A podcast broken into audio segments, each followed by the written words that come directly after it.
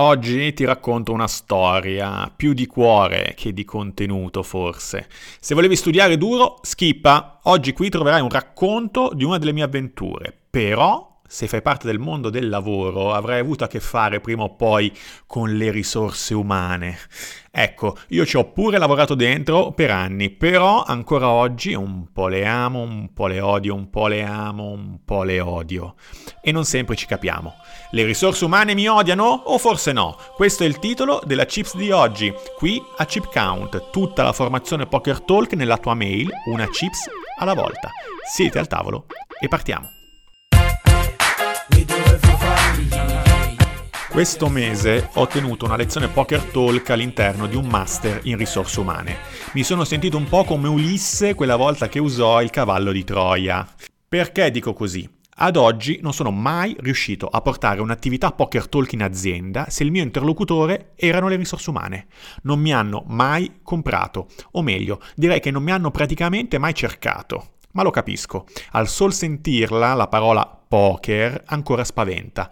Riporta un immaginario da anni 50, da film di Celentano, da scantinato, fumoso e puzzoso dove la gente bara e si gioca la casa. Perché dico così? Perché è così che mi rispondono la maggior parte delle persone quando chiedo che cos'è il poker?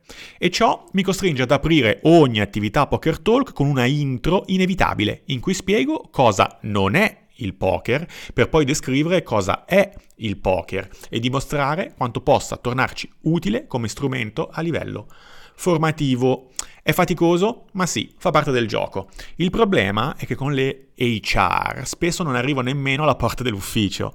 Però ci sta, dai, immagino magari un HR director un po' old style, magari da anni in un'azienda, con le sue certezze, i suoi fornitori e poca voglia di rischiare.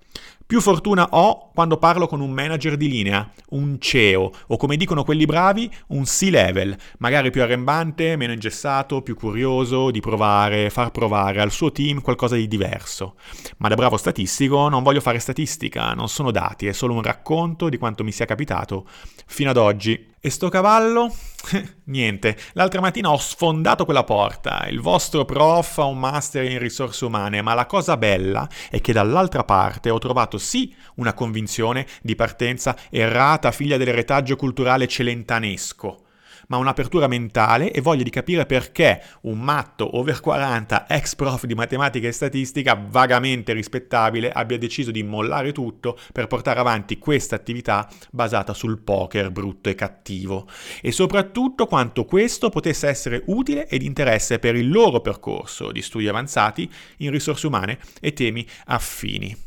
Ma del resto forse proprio il mio profilo da prof, col mio CV, CV, curriculum, a dare credito a quello che faccio, altrimenti le persone alla parola poker scapperebbero e basta. Un po' come dice Marrakesh, il rapper, nella canzone Body Parts, intro dell'album Persona.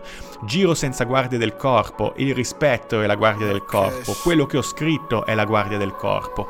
Ecco, potrei dire, il dottorato di ricerca è la mia guardia del corpo, altrimenti difficilmente con l'idea Poker Talk avrei ricevuto credito e lavorato. Ti lascio con questa piccola gag durante un'altra recente attività Poker Talk che ho costruito per un team di American Express nella splendida cornice di casa Xiaomi.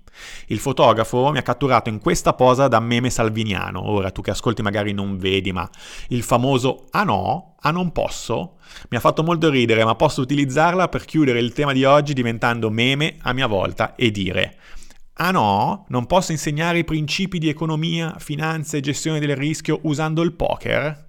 Ecco, sicuramente da oggi nel mondo ci saranno degli HR che mi ci vogliono un pochino di bene. E io anche.